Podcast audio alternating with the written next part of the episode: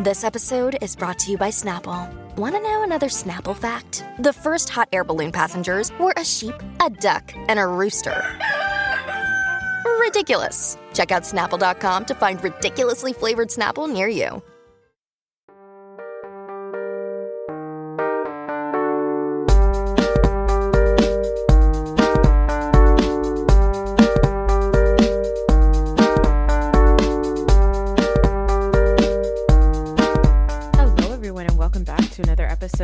Reality Is. As always, it's newer, and I'm writing solo today and catching up on all things Housewives. Um, if you didn't listen to it yet, what are you doing? I just did an episode with um I my brain my brain's dead. Uh with Donnie and Chelsea. I was gonna say Ronnie and Ben, and that's not true. That's those are two totally different people who I also love. But Donnie and Chelsea from um, I'm the cute one.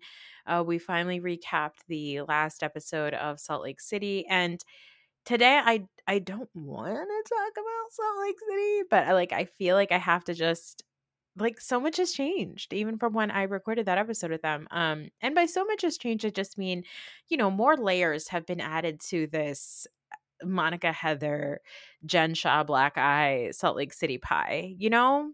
Um, but today I want to talk about Potomac. I want to talk about what I've caught up on on Beverly Hills, and I want to talk about Miami because if you are feeling like bummed out that Salt Lake City is gone, like you need to be watching Miami. Miami is so good. And Miami, nothing in Miami makes me like unreasonably mad because everyone in Miami is delusional. And that is really fun. And that's like, it's like a classic. I think I mentioned before that like Salt Lake City was giving me classic New York. Miami is definitely classic New York. So, um, I definitely want to talk about Miami today. So I'm going to talk about Miami last week and this week, and then Beverly Hills last week and this week, and Potomac from this week. Um, but before I do, let's just talk about Salt Lake City real quick. So when I recorded the episode with Donnie and Chelsea, I had just literally just finished the episode and I hopped on and we talked about it. So I had no like social media. I've also not really been like watching any of like their stories. Like I don't I don't do the extracurriculars, guys. I can't. I first of all, I can't keep up. I can't keep up with like all of the accounts. I mean, it's funny that like Reality Von Tease was like a, one of those accounts that posts every single day about every single thing that's happening to a housewife. Like every time Kim Zolciak Biermann decides to divorce her husband again, like there's those accounts that have to like post it and then reput. Like I, blessings to you if you have an account like that. I don't I I don't know how you do it. I don't know how you keep up but I can't keep up on those accounts and I just scroll right past it because it makes my eyes glaze over when like there's a million updates about the same thing. It's just like a lot, right? So I haven't kept up on all of the extracurriculars on Salt Lake City, but I did hear this clip of Heather talking more about Monica. And this is something that wasn't really discussed at the reunion. And I say this like I take it with a grain of salt because Heather also is a person who I don't trust at all. I don't know if Jen Shah actually punched Heather because even now, thinking back to what Heather was saying, she even said she's not sure if Jen did it, but if Jen did it, she would cover for her.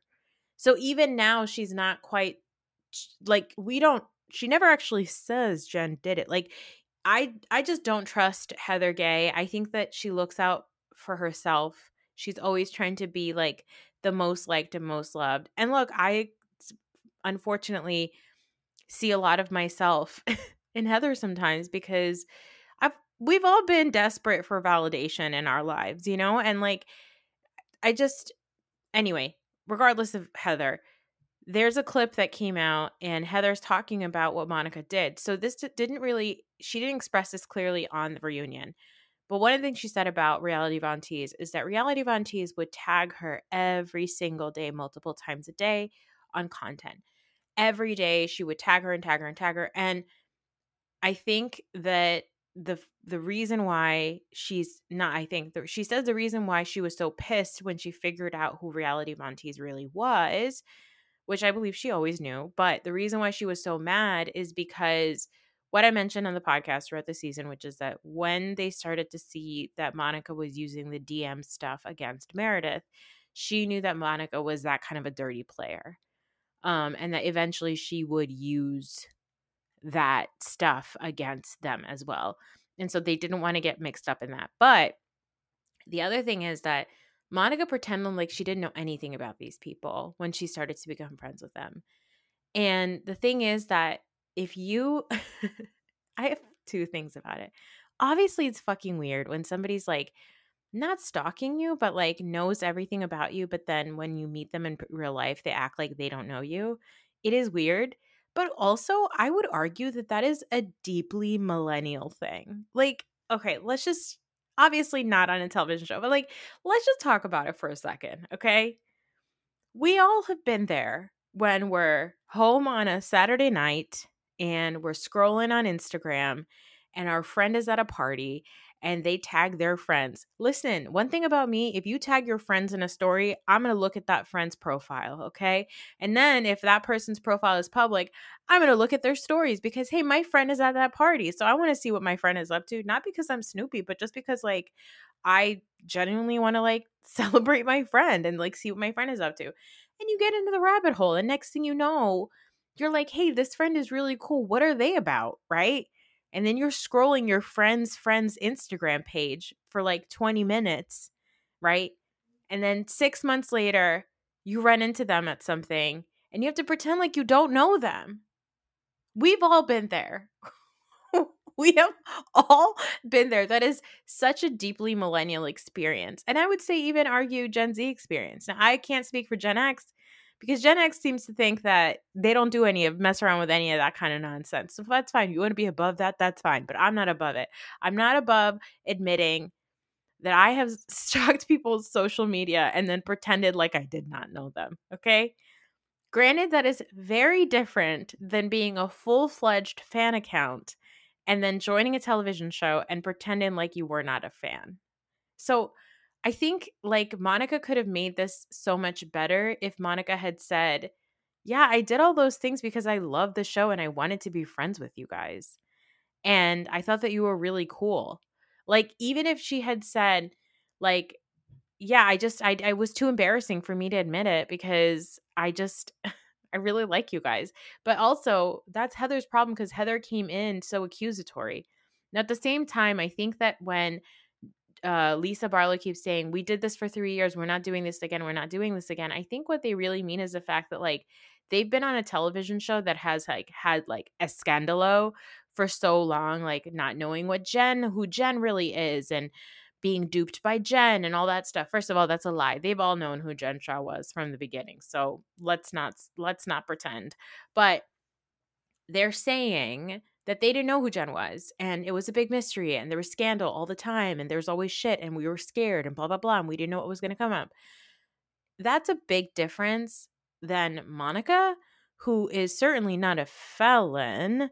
She she is doing criminal adjacent behaviors like the reunion, I mentioned this on the episode with Donnie and Chelsea. But what the reunion when they talk about like driving past somebody's house, she's like, "So what? People do it all the time." People do that to their ex-boyfriends all the time. Um it's still not okay. But anyway, I think like that's what they mean by like we don't want that on our show. But like I hate to break it to you ladies, that's been kind of the best part of your show. The best part of your show is the fact that it is filled with scandal. The first season we were trying to figure out what is wrong with Jen Shah and why is she such an angry, unpredictable person and what's going on with Mary and her her grandpa daddy. And like then the following season it was what's going on with Jen? Why is she getting arrested? On top of that also, hey, did Mary like was she a predator to all these congregants of her church?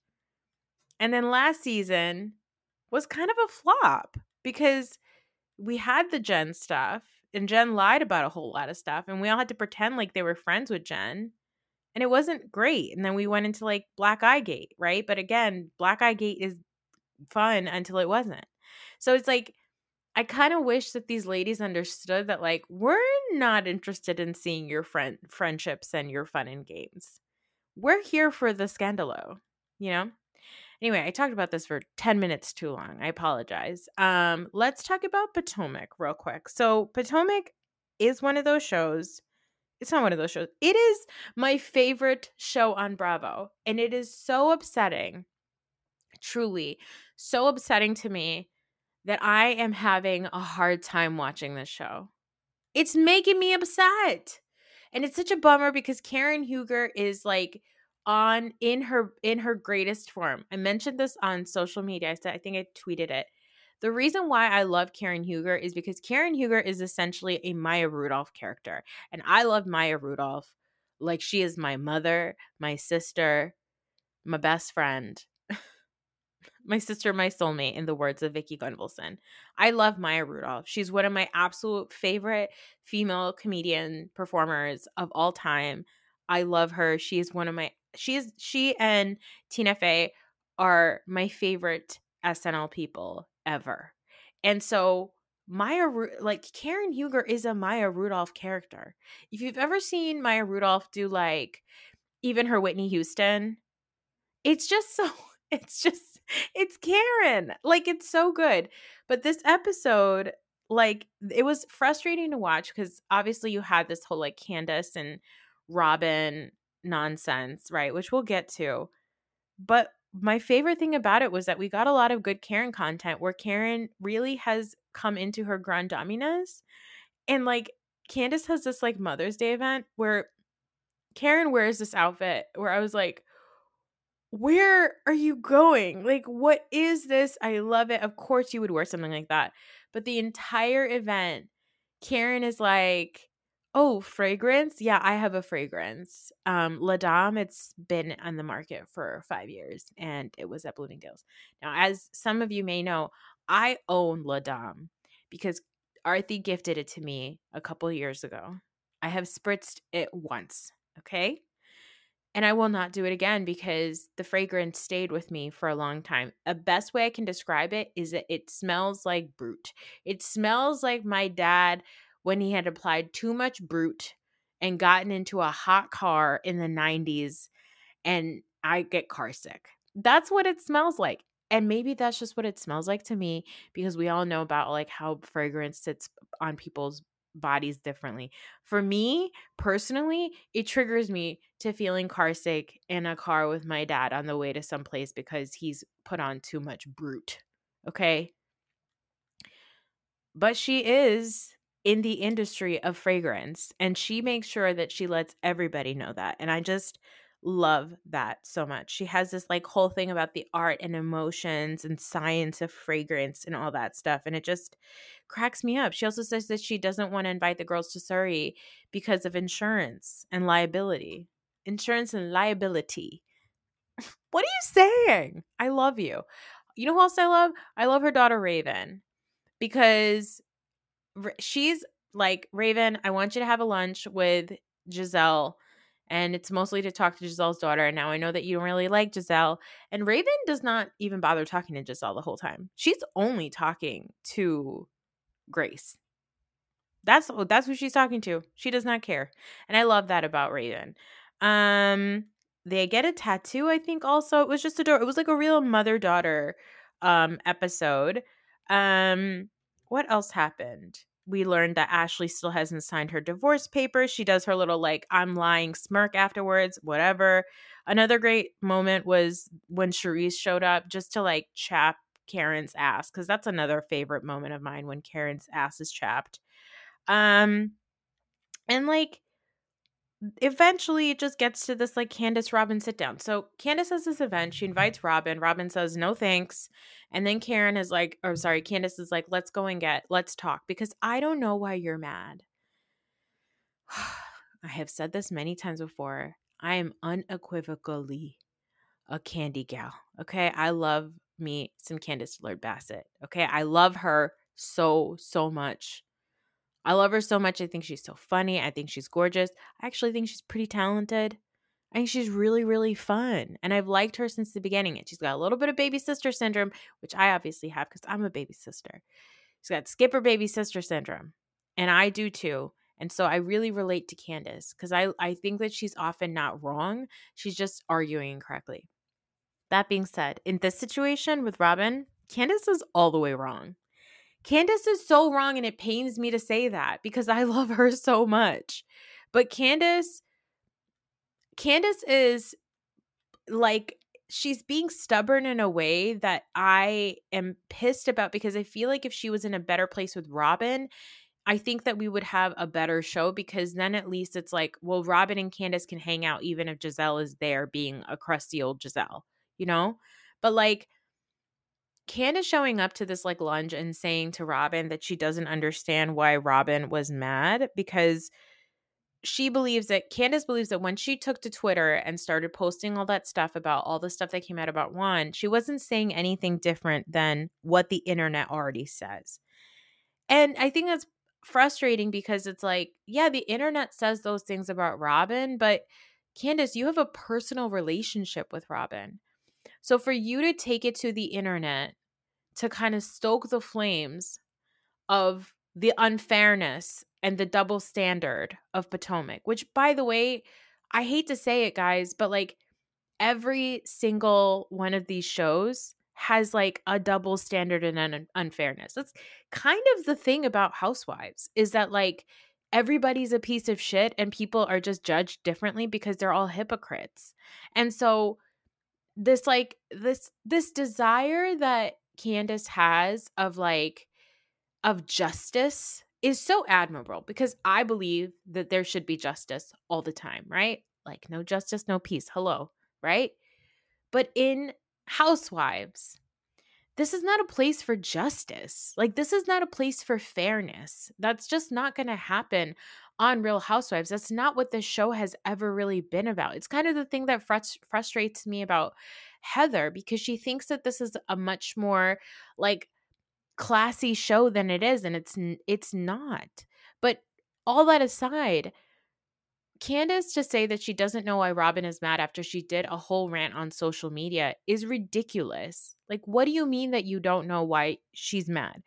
And then on top of that, Robin says something like, you know, Candiace wanted to do something detrimental. She wanted something detrimental to come out of that whole tweet.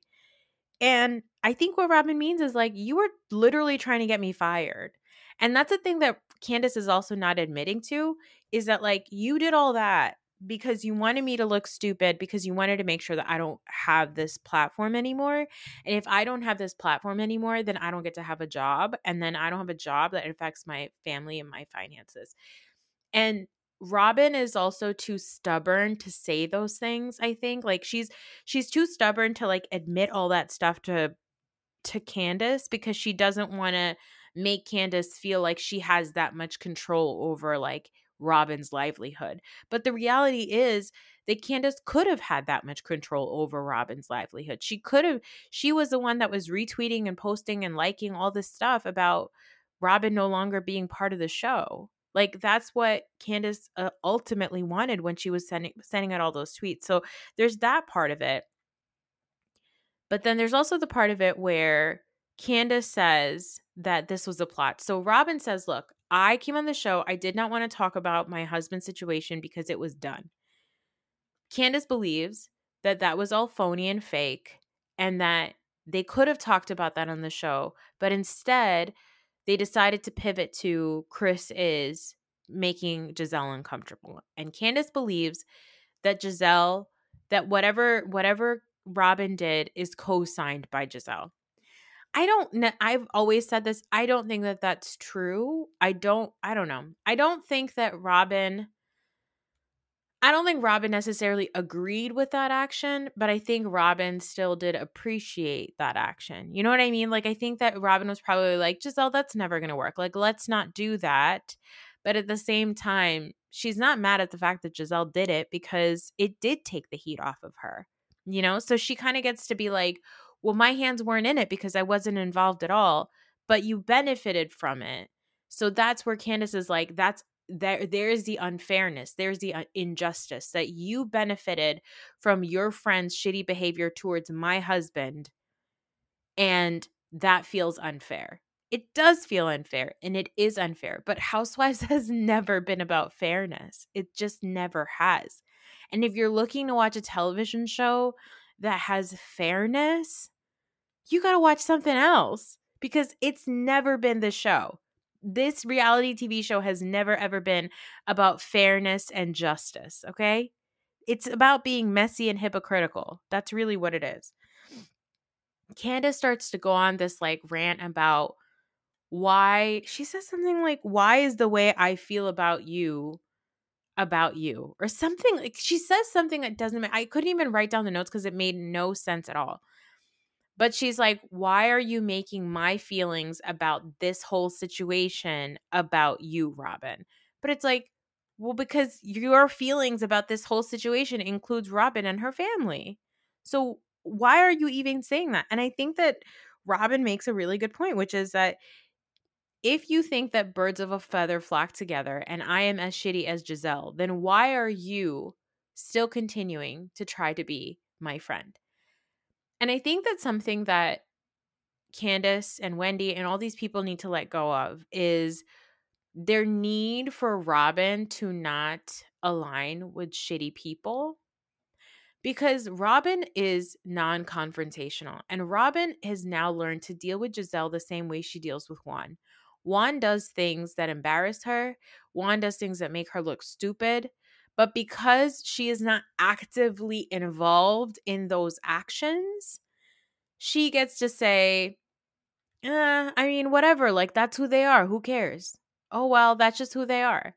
Like that's just who Juan is. Who cares? Like that Juan is just like that way. It's fine. It's no big deal. He made a mistake. So what? We dealt with it. Gizelle did stuff. It's okay. We dealt with it. And I think that's how she navigates a lot of her relationships with these people. It's almost like this blissful ignorance. And she knows that they're shitty, but it's easier to be their friend because if Robin doesn't have Gizelle by her side, she doesn't have this podcast, which probably brings her a good amount of income. If the Green Eyed Bandits have an out, I think Robin feels like she's not really going to be part of the show in the same way. And so I think that, like, ultimately, Robin is thinking, what's the thing that's going to keep the lights on in my house? It's this marriage to Juan is going to help my kids. And this friendship with Gizelle, as shitty as she might be to other people, it still benefits me. And I think that that's kind of how Robin functions in the world. And for people like Candiace and Wendy and even Karen sometimes who demand that justice, you're barking up the wrong tree. Like it's just not going to happen with Robin. That's just not how she is. I think people kind of have to like let that go. And I also think I've said this before and I say it again. I wish Robin would tackle the rumors about Juan and all that shit with more humor. I wish she would do it the way Karen does.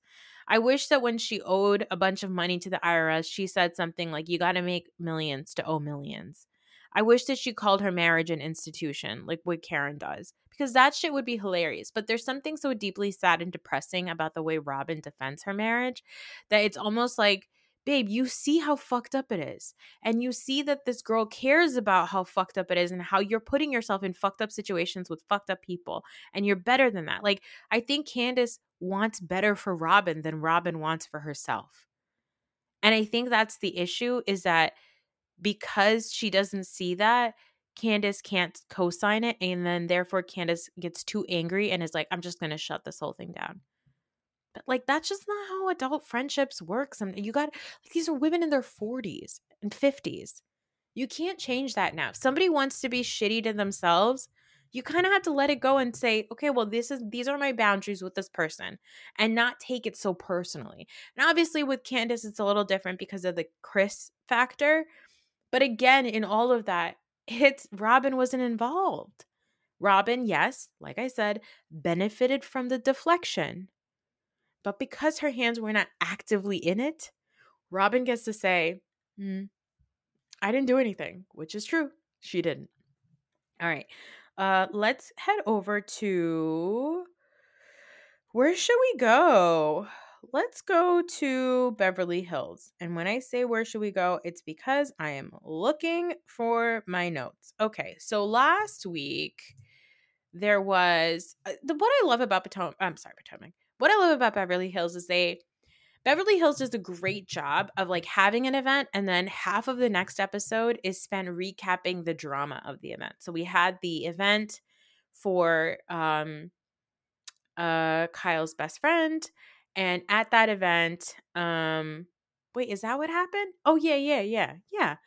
They had the event where they had the event for Kyle's best friend and all that kind of stuff and then they talk the rest of the episode about the way that Annemarie was behaving at that event and all the shit that she was saying and all that stuff. Because so you have this like thing of Kyle and Sutton sitting and talking about it. And they're talking about going to Spain and they're talking about the homeless, not toothless event you also have the scene of like Crystal and Garcelle talking about Annemarie and why she's behaving this way. I mean, look, Annemarie has weirdo behavior. She has weirdo behavior. She has told Crystal that she was a doctor, but now she's a nurse. And Crystal says something about Annemarie, which is like she has the intensity of outing Sutton in a way that's like so weird. Like she's so intensely obsessed with outing Sutton. And I love Crystal, but I got to argue Crystal, the way that you are kind of coming at Annemarie, I, some might argue that you are bringing that same kind of energy to Annemarie. However, I will say that Annemarie started it, so she brought that energy to Chris to herself. You know what I mean? Like if Annemarie hadn't been a you know this uh, obsession with Sutton's fucking esophagus, then Crystal wouldn't feel the need to have an obsession over Annemarie's obsession over Crystal's uh over if Annemarie didn't have obsession over Sutton's esophagus, then Crystal wouldn't have had to have an obsession over Annemarie having an obsession over Sutton's esophagus. You know what I mean? It's like everybody is now behaving too intensely because this is such a stupid thing to be intensely obsessed obsessed about. Listen, there's also an episode last week with Crystal and her brother. And as a person who talks to their brother every single day and even podcasts with her brother, I don't care about this. I don't care about this relationship. I don't. I don't care about it. I don't. Okay, Crystal, you are way more fun when you were dealing with the other women. I don't care about this relationship with your brother. Blessings to him. He's a pop star in China. Go get it. The end. Um, they had this homeless, not toothless event. Kyle finally shows up with Mauricio and she talks about how they everybody's looking at them all the time and assessing their relationship and it gives her a lot of anxiety and all that kind of stuff and she tells Mauricio very calmly that she's going to Spain. She didn't give him a heads up and she's kind of giving him a taste of his own medicine. Like, okay, good for you, Kyle. I don't agree with you guys. You guys know this. I'm I've been a Kyle hater. But the way that Kyle is navigating her marriage with Mauricio, I totally get it. I get it. I understand. She's fucking sick of it. And she's not putting up with his shit. And I think that he doesn't realize that his shit is not as toxic as it is but it's been toxic toxic and she's she's done with it. At the same time, she's kind of behaving in a way where she like wants him to notice and almost wants him to fight for her. But I don't think Mauricio is the type that's gonna fight for Kyle. Be especially because Kyle seems like the one that was putting in a lot of that legwork before. And she thinks that now that she pulls back, he's gonna come chasing after her. But I don't think that he is. And I think that's where they are right now, currently in real time. PK and Dorit host this event, and I realized like watching it. Remember the first episode? There was a story that leaked that Dor- that Dorit and PK were getting a divorce. Whatever happened to that? It just like disappeared. It just disappeared, and like obviously we know a lot of those stories that drop are like per- they're dropped on on purpose. Like they don't just show up in the press because somebody found out something. They show up because people want it to be out in the press what happened? Like, did we just not care? Because that's hilarious. Um, at this event, there's this big fight between Crystal and Marie, and Marie's a loser, guys. She's such a flop. Like, and I hate saying that because I didn't listen. I always want to give somebody like, you know, the opportunity to to show to prove themselves to be a fun housewife, and to some degree, she did have like, you know, um, she did have stuff there that I think could have been a win. She's wealthy, she's a professional, she's got an athlete husband. It's all the things that would make she's beautiful. Like it's all the things that should make a good housewife. But the problem is the Annemarie, you came in way too hot. Okay, apparently she she goes to this event and she just continues to talk about Sutton's esophagus to the point over and over and over again where Crystal and Crystal and uh oh no, that was the at the previous event, right? So the previous event, she showed up, she talked about uh, Sutton's esophagus over and over again to Crystal and Garcelle. They got really annoyed with it, and she continued to talk about it with Teddy and everybody else that was there for like three to four hours, and it was fucking weird. Okay, then at this event at the homeless not toothless, they're finally like, let's just have it out. And this lady tries to put words in Crystal's mouth. She lies. She says that Crystal's the one that said that Sutton had an eating disorder.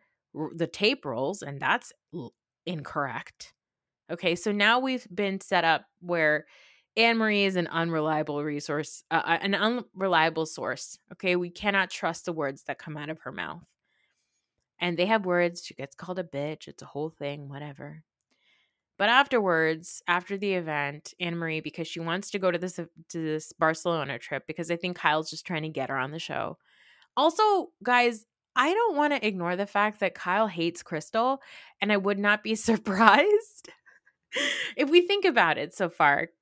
Kyle has brought Annemarie on, and Annemarie has gotten into fights with people that Kyle does not like. Kyle doesn't really like Sutton she and Sutton got into it, and as soon as Annemarie joined the show, she started to get into it with Sutton. She well, she's fighting Kyle's battles, and Kyle has previously said that she she thinks that Crystal's obnoxious. They don't like Crystal because she's like young and rich and beautiful. And I think that like some of that is also Kyle. Marie's fighting Kyle's battle. Marie's like, I wouldn't be surprised if Kyle was like, oh yeah you know what will do really good? Like you're young so like you should fight with crystal because i feel like you two would like you know whatever. And like it's just it's so stupid because annemarie's doing a really bad job of it. But because of all that because i think kyle wants annemarie to continue on the show she has her go to sutton and apologize to sutton so that sutton can still have her go with them to barcelona. It's so clearly transparent and transactional. It's so silly Anyway, they get to Spain. Let's see. Let me try to find my notes from today um because you know I did binge everything at the same time.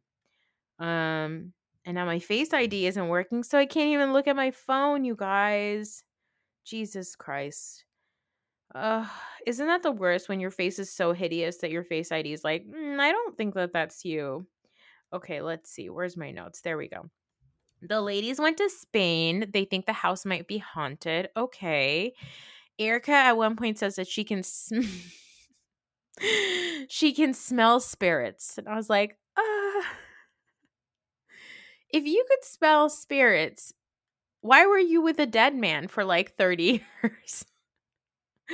anyway, um the house just does not seem very conducive to glam, but they still bring the glam anyway. Um, I want to start to notice how like Kyle and Dorit's relationship is really starting to change. Also, recently, I think I saw a headline on Twitter that Dorit, that Kyle said that she and Dorit are never really that close because I guess like two episodes ago or something, Dorit was talking about like how she and Kyle Mauricio used to go travel all the time together and blah blah blah and all this stuff and now they don't and it's because Kyle has new friends and all that stuff and I think Kyle went online somewhere. She does these like Amazon lives, which I think is like so pedestrian.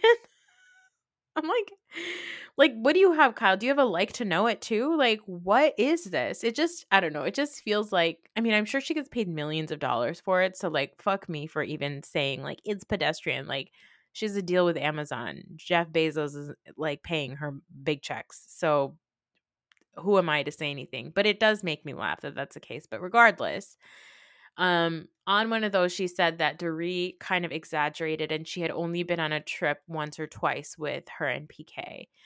Now, I have to say, call bullshit on it because Kyle in previous seasons has really talked about how close she is with Dorit and their marriage and they love like, hanging out and the blah, blah, blah, and all this stuff. So Where's the truth? I'm not sure. But in this episode, Dorit is always like, in the last few episodes, Dorit has made comments like, Who is this Kyle? I don't know this Kyle. Who is this Kyle? Um, anyway, they get ready, and all these women are really fucking losing their shit over this chef named Storm. Guys, he has the face of an infant, okay? He looks like a grown man with a three year old's face, an adorable three year old. He looks very cute. He's very, very cute. He, he seems a sweet, sweet man, barely. But I'm 38 years old and I look at him and I go, Whoa, you look really young. These women are in their 50s and they are like horny. They're practically humping his leg. and like it does make me uncomfortable, okay? It kind of happens in Miami this week too. Like the same way that I think like sexual harassment of women is disgusting and like kind of gross. Not kind of gross, it's totally gross. Like I don't like object objectification of men either. And that is coming from a person who objectifies Jalen Hurts for like 11 months out of the year. But I'm not trying to like hump his leg. I just post silly Instagram stories about it because my husband is an Eagles fan, you know? But like these ladies, they talk about tag teaming him. I was like, oof, okay, all right. Um, they go to dinner. Sutton brings with her this episode ashes of her dear friend Merce, Mercer Cunningham or Merce Cunningham. And he was like a dance legend. Um, and Sutton casually brings the ashes with her on the trip. Let me tell you something.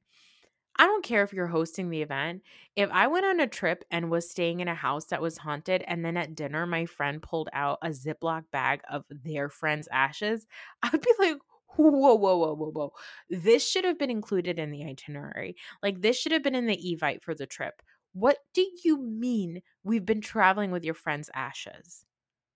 That's crazy. Okay. That is wild. Um, but at dinner, Annemarie basically continues to be the worst. She does this sort of like really intense apology to all the women of like, if you think that I upset you, then I'm sorry. And it's like, oh, okay, relax. Um, but then she goes in on Crystal and she talks about what she calls, quote, the Crystal situation.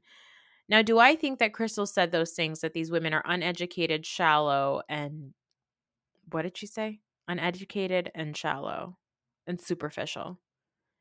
Um, I mean, yeah, I do believe that Crystal said those things, but I think that Crystal probably said it in passing. Like, I wouldn't be surprised if Crystal was like, if first of all, Annemarie's like, oh, yeah, I'm a doctor. And Crystal's like, oh yeah, great. You'll I mean, you know, they're not as educated because like you're a doctor and they're not. Like she may have said something like that. Or like, yeah, it's like a little bit more superficial. Like they're not really gonna care about what your job is because it's not really that kind of a franchise. Like I wouldn't be surprised if eh, Crystal said those things, but not in a way to like talk down to and look. This is coming from a Virgo. I'm like, I don't think that she meant to talk down to people. This is coming from a person who has regularly unintentionally talk down to people okay so i may be a bad judge of character here maybe ask a pisces how they feel around me i'm sure they're gonna be like don't fucking ask her because she talks down to people all the time but regardless my point is I don't think Crystal said it in that way, but this whole thing where Christy says, like, Crystal says she was a socialite and they're not real socialites. I mean, it's very much, again, possible that we're talking about the television show. The show is not really about socialites. The show is not really about educated women. The show is very shallow and superficial. Beverly Hills is is especially the most shallow and superficial. They spend like 40% of an episode just showing glam, getting glam, entering into a room and complimenting everybody's outfits. That's like so much of the season, every season on Beverly Hills.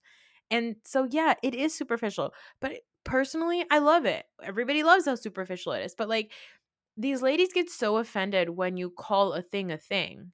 It's like, what do you think you are if you're not superficial and shallow? What do you think Housewives is if it's not superficial and shallow? What kind of show do you think you're on? But anyway, Crystal denies it. She says, Nope, I didn't say those things. I think Crystal said those things, but maybe not in that context.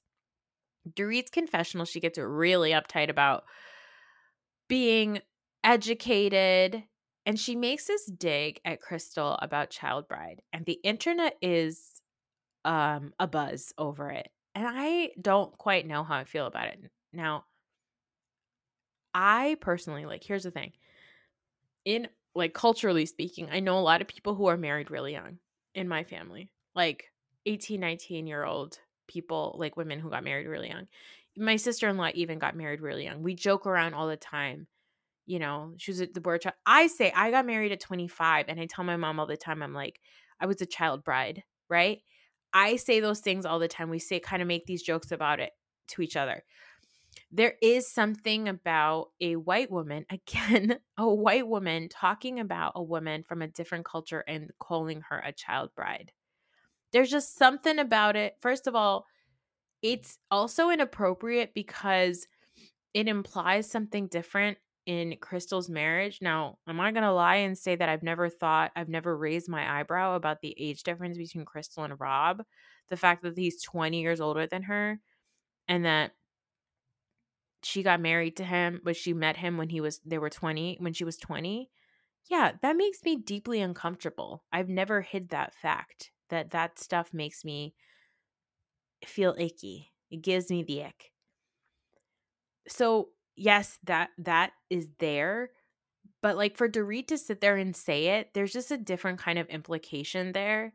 And I think that like it's it's just there's certain things you can't say. You just can't say those things as a white person in the world, okay? Like white supremacy works in a in such a way and has kept people down in such a way that white people now have lost the ability to make passive jokes like that or make comments like that and they need to be mindful because guess what? We've been subjugated by you for millennia. Okay? So like I think that I don't think Dorit meant it in a bad way, but I think again it proves the fact that Dorit is a dummy. Like I there's people online who are like, you guys are being too much and blah blah blah, and it has nothing to do with race and this, and that, and the other. It probably doesn't have anything to do with race in Dorit's mind, but it's called a microaggression for a reason. You may not have meant to do a racism, but you kind of did. And I think that there's so many other reasons to not like Crystal. There's so many other comments that you can make about Crystal, but like child bride, mm, I don't know. Like PK's like 10 years older than Dorit, which of course is not the same as 20 years, but PK was also like a married man when she met him. So it's like we could the glass houses, you know, like don't sto- don't throw stones from there. But anyway, um I wasn't as annoyed with it as everybody else, but I can see why everybody was annoyed with it. Do you know what I mean? Like I've made that joke myself, but I say it to, within my culture for a woman to come from outside of my culture and say something about about me and my marriage, I would get really pissed. Because it's just like you don't get to make that joke because people like you are the ones that look down on my culture. So you don't get to make that joke anymore, if that makes sense.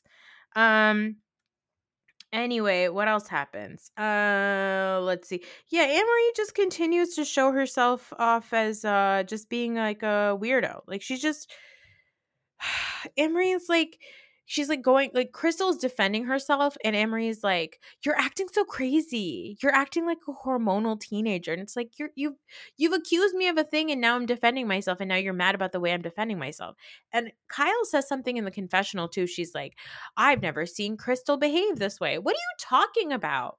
You guys have gotten on Crystal's ass every single season that she's been on because she has defended herself. And every time she defends herself, you guys are like, oh, I don't know, Crystal's pretty quiet. So why is she perking up? It's like, which way do you want her to be? Do you want her to be quiet and boring? Or do you do you have such a visceral reaction every time Crystal speaks up? Because what you don't expect that from her? Like, it's just so weird. They've made comments like that before, and I really, really find it off-putting. Um Annemarie at this point says something like, You should be thanking me because I gave you something to talk about and made your ask relevant. Um, Annemarie says in a confessional that Crystal is so obsessed with Annemarie because if she didn't talk about Annemarie, then she wouldn't have anything else to talk about. Now listen, Annemarie, about that glass house and stones. You have been on the show and you've only talked about other people. You've talked about Sutton and now you're talking about Crystal. So, what do you have to talk about? Why are you so obsessed with them? Hmm? Um, the next day, um, Eric, the next day, Erika's doing vocal exercises. Love that. Um, they're basically talking shit about this. Ac- they're talking about the accusation, and they all are kind of basically saying the same thing, which is, eh, Crystal probably said it, but like, mm. um, and then they're gonna go to church, but before they go to church, Erika, who I have been loving all season comes and tells them some information about these earrings that she, you know, did she oh what was what was up with the earrings? I don't remember.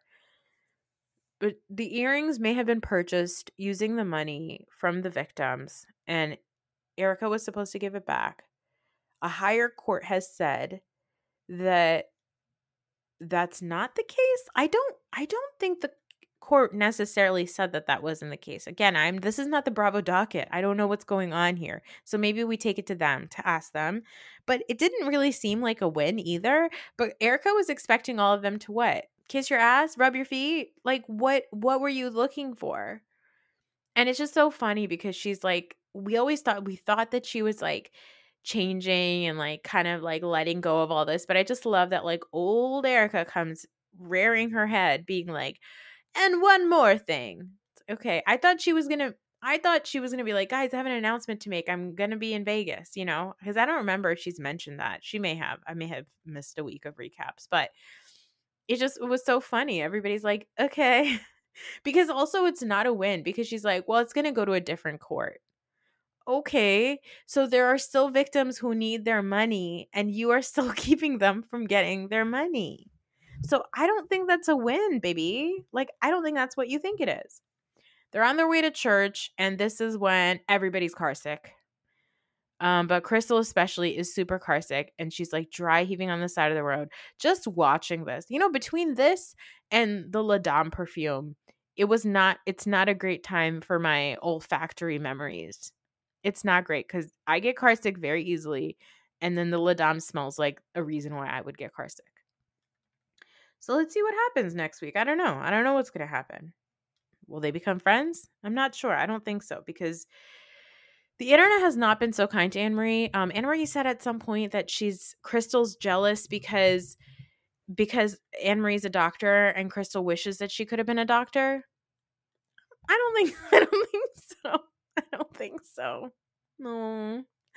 I don't think it's it. Annemarie's not a doctor. She's a nurse. if you're a nurse, then why is Crystal jealous that you of you if Crystal wanted to be a doctor? If Crystal wanted to be a doctor, but you're not a doctor, why is she jealous of you? It doesn't make any sense.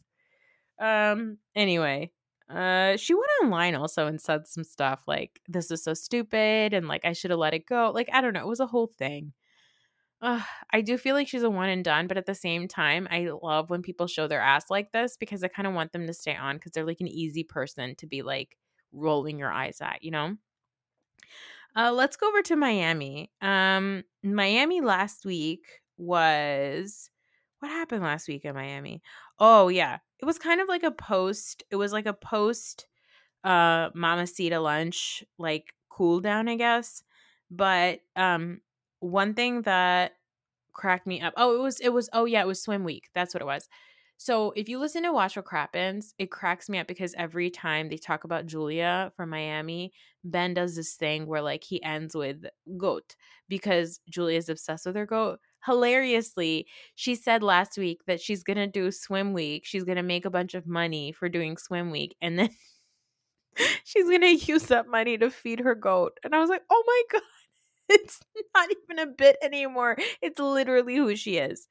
Um, they had this, you know, swim week dueling, not dueling, but they, we had this two swim week events. You had Julia and then you had Kiki. You also got some of Kiki's backstory about being a model and everything. And I love Kiki. I can't get enough of her. Um, but at swim week, they all gather for Julia's show, and then eventually Nicole, Alexia, Adriana, they're all together. And Adriana basically says to Nicole, like, yes, it wasn't your fault that Anna came to that event. Marysol and Alexia come, and because they've got a little bit of time between these events, they end up talking. And, you know, again, they're trying to clarify what's going on and why Anna came. It just they have they do again. I, don't want it to be any other way because, like I said, this isn't a show about justice or fairness or non double standards. It is a show where everybody has double standards. So, like, this, it is dumb that Alexia and Nicole ha- or Alexia and Marysol have such high, um, like, standards for Nicole, but I think it's because they're intimidated by her. They're not intimidated by Adriana because, like, what does Adriana have that would, like, intimidate them? They just think she's annoying and they, like, are mean to her. And that's all it is. But the way they fight and the way they like look down at Nicole and the way they like haze Nicole and the way they give her no grace at all and they have a double standard for Nicole, it's because Nicole is like better than them in the in the way that they would value somebody.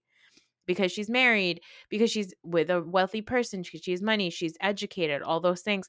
There's all the reasons why Nicole is who she is. All the all the things that make Nicole who she is are the things that Alexia and Marysol are the type of people that are intimidated by somebody with that level of success. Even if Nicole isn't rubbing it in their face, you know? Um they let me see what what's going on. Yeah, it just doesn't get resolved. Um Lisa, Larsa and Julia show up to this event and you know, essentially after all of the bickering, whatever it gets resolved. But I think Adriana was like I said right about Alexia being jealous of Nicole. I totally believe that. They go to Kiki's show and it's girl power, girl power. And then they're sitting in traffic for like 10 minutes. And then suddenly everybody just sort of leaves. they're like, okay, bye. And it kind of is a bummer for Kiki because, like, I think this is going to be like Kiki's day and Kiki's event. And I think like, also this comes down to like filming. Um, but that episode, the scenes kind of just end. Um, Alexia visits Julie at a farm, and I'm I'm not I never find myself relating to Alexia except for when Alexia was at the farm. Because I'm not a farm girl. I'm not an animal girl. I'm not gonna. Mm, I don't care how nice you are and how great you're. Like we have family in Texas, and we go to visit them, and they have a beautiful ranch like property, and they've got like a farm and everything. And every time we visit, they're like, "Let's take the kids to the farm." My kids are from the suburbs of New York and New Jersey. Like, they're not farm people either. So when they go there, they're like, this is disgusting. And I'm like, I agree. They're like, it smells. I'm like, uh huh. So I'm like Alexia, where I would not be comfortable around that many farm animals. But they talk about going to, um, they talk about going to Mexico City and all this stuff. Um, we also find out that Gertie is going to need chemo, which is really, really sad. Um, and we find out that Adriana is going to be singing a song at Mexico City Pride. The song that she's going to sing was originally for Camila Cabello, and it's now hers. And hilariously, the song starts with He shoots, he scores. what? Uh, Adriana has a Ramona energy about her, guys. I'm going to get into it the following episode, but there's something about Adriana that gives me Ramona. Um, Larsa Marcus did a podcast episode, and listen, I don't care about it at all, but I just realized that the tagline for their show, like, you know, mine is like, the reality is our love for pro- our problematic love for reality TV. Larsa and Marcus, they're when they start their podcast, I only noticed this this episode. Larsa's like, "Hi, welcome." Marcus is like, "Welcome back to another episode of Separation Anxiety." Larsa goes, Hi, we missed you guys. And then the episode ends with, Okay, we'll miss you guys. And I was like, Okay, that's kind of clever and adorable. I mean, you're like in your 50s, but it does make me laugh. I love it. And like, no shade to her being in her 50s and doing whatever she wants, but like, it just cracks me up that like the tagline for it is, We miss you guys. It's cute. It's like, Love you like a sis, like on I Am the Cute One, you know? Um, this episode of Miami they finally get to Mexico City. Let me tell you something. I'm really happy for Gertie and her little doctor's note and the fact that she wants to get just fucked up. She's like, I gotta get back after this trip and I'm gonna do chemo. But before I do chemo, I'm gonna get all the way fucked up. And I'm like, yes, Gertie, live your best fucking life. Um, they get to Mexico City and we get this Todd fight. Larsa and Alexia get into a I don't have a Todd fight. Um, because Alexia basically says something like, "It made me mad that Lars always says that whenever we there's an event, she's only she's always going to be promoting something." And what Lars is trying to say is, "Look, I am all on my own." LOL, by the way. She's like, I have to manage two households and four kids. Two households and four kids? What are you talking about? And what is your business? OnlyFans? I mean, granted, now she has this, but didn't she? She also had like a dog thing, right? Is that what that was last season? She had that little dog event, right? But like, that is what this show is. This show is a way for you guys to make money on your businesses. So obviously, Larsa is doing that. And I get Larsa's point, which is I don't have a Todd and I don't have a I don't have a Scotty. So I have to do things for promotion. I have to always be working, which is again really silly because we also see like the lifestyles that you guys have. Like, I think you would be just fine if you didn't have the lifestyle that you had. You also are like the, um, you probably got like a really sick alimony or like divorce package. So I think like from child support and all that kind of like post divorce care side, I think you're good, Larsa. Like, I don't think Larsa is like in a Lisa situation, obviously. But at the same time, I understand what Larsa's point is, even if that's not truly the case of her financial situation.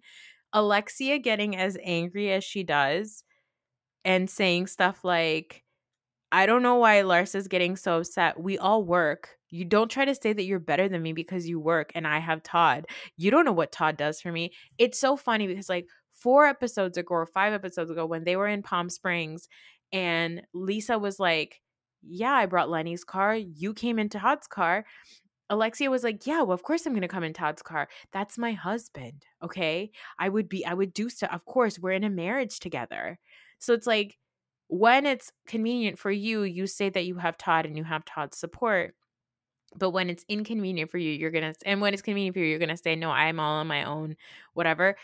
Whenever Alexia gets into a fight with someone, she always says something like, that gives it away. You know, like when she said about Anna, like, I'm not scared. It's like in this situation, she's like, You're not better than me because you work. Literally, nobody said that. Literally, no one said that, Alexia. But it's just so funny to watch Dumb and Dumber fight. Now, I will say, when it comes to fights like this, this is when like the le- real Larsa comes out. This is like the Larsa that we're getting on the Traitors. That's the Larsa that comes out because the voice changes. And she always says, My friend. When Larsa calls you my friend, you are not her friend. She's about to fuck you up. and I think it's hilarious. Um, I just I just love that they're all fighting. Like no one's listening. I just love them. And while they're fighting, Marysol's having like a heat stroke. She's upset. It's so funny.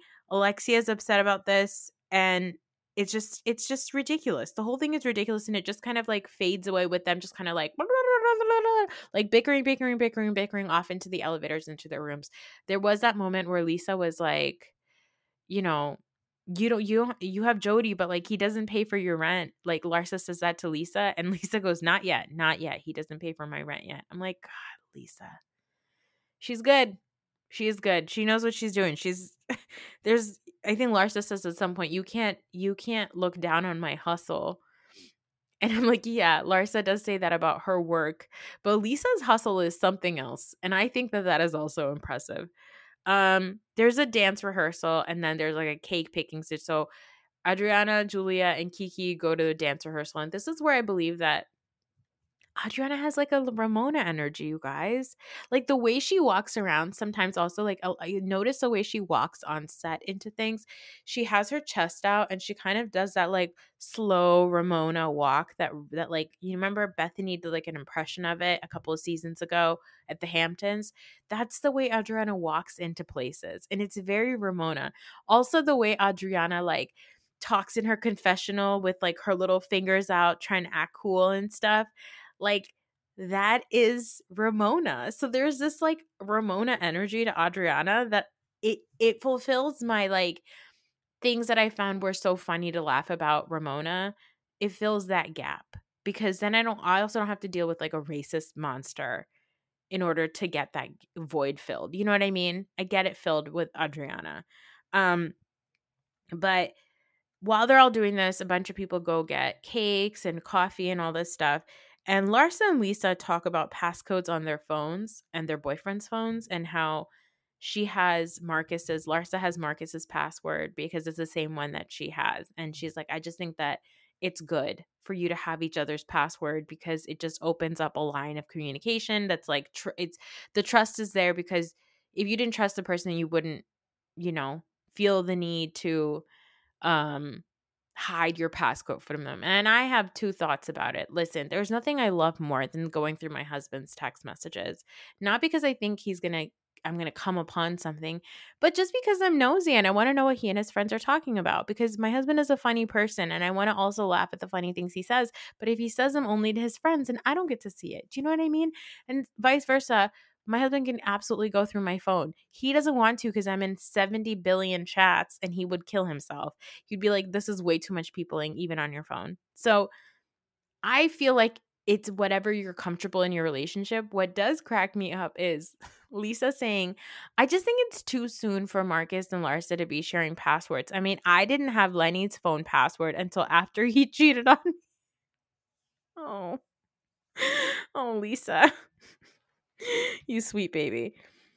The Lenny and Lisa like legal stuff is such a mess. It's such a mess because I think that Lisa is I think she's more concerned about winning and being comfortable for the rest of her life than she is about just like being done with. Like I think there's something about holding on to Lenny even if it's in a toxic way, which is really sad that she would rather do than not have it because so much of her life has been dealing with this terrible man that she almost doesn't know what her life would be like if she didn't have to deal with this anymore. And I think that that's going to be a really rude awakening for Lisa when she has to think about who she is when she's not with Lenny.